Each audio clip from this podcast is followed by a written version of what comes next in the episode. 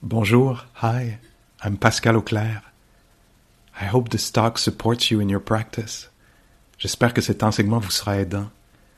If you'd like to support my teaching, you can use the donate button underneath my picture on Dharma Seed. Vous pouvez me soutenir en cliquant sur le bouton sous ma photo. Your support is greatly appreciated. Merci.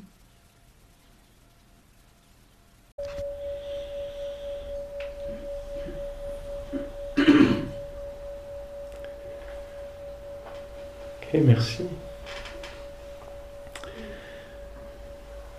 Alors je nous, je nous invite à aller jouer un peu avec ça, aller explorer ceci. Euh, voir là, dans notre propre exploration, qu'est-ce qui va ressortir de ça? Euh, dans la marche méditative, c'est une très, très belle forme pour aller étudier ça, par exemple. Les pas, leur nature euh, impermanente, l'expérience de la lourdeur, tout à coup qui devient de la légèreté du mouvement. Euh, cette expérience-là du pas, par exemple.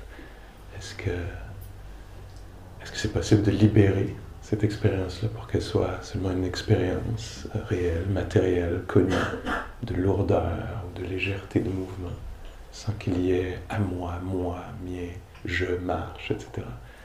Ou s'il y a ça, est-ce qu'on peut être conscient de ça. Donc on- c'est une prise de conscience, hein, on se conscientise à notre façon de percevoir de construire le monde. Hein. Alors j'ai cette tendance ou cette façon-là de, de- d'interpréter le monde, hein, puisqu'il s'agit de ça, d'une, d'une couche ajoutée, là, de, une façon de, de percevoir.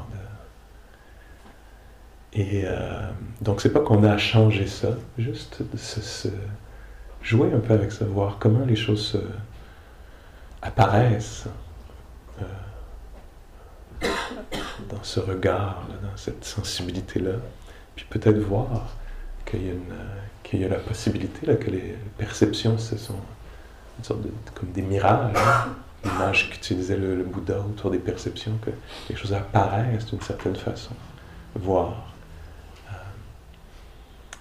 Ouais, les jeux de ça, à quoi l'esprit euh, s'attache et se définit par quoi? Parfois une sensation, parfois une opinion, parfois un désir. hein?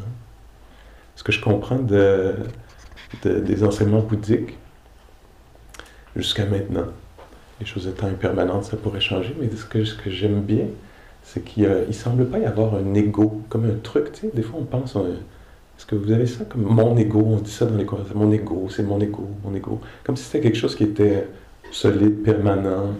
Moi je le vois un peu comme un être des marécages, une sorte de monstre, qui tout à coup c'est mon ego qui...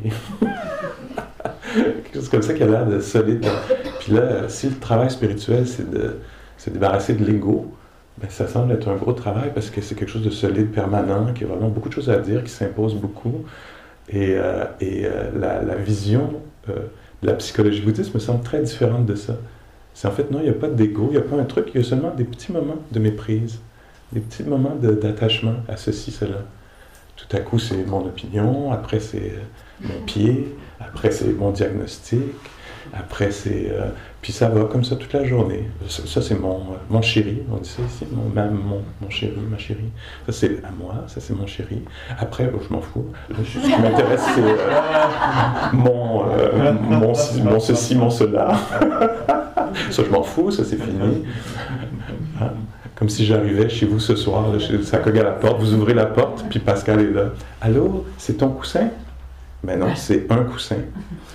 Mais tout à l'heure, quand vous revenez de la marche, quelqu'un est assis dessus, par exemple, là, vous allez dire Hey, c'est mon coussin. Hein? Il va y avoir, donc, momentanément attaché au coussin. Défini, euh, quelle est ta définition de toi? Pour qui te prends-tu ces temps-ci? Ben, moi, je suis propriétaire de ce coussin. c'est ça ma définition de moi. Mais plus tard, ce sera autre chose. hein. Et puis, ça, ça se promène comme ça, de, de moment à l'autre.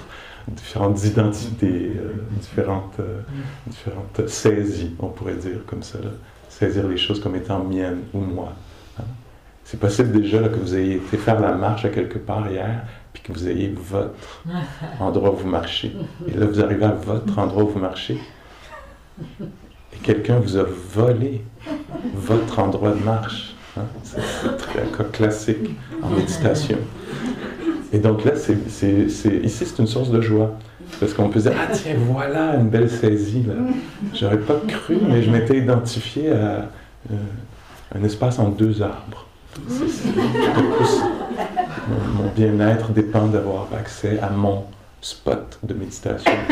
Hein.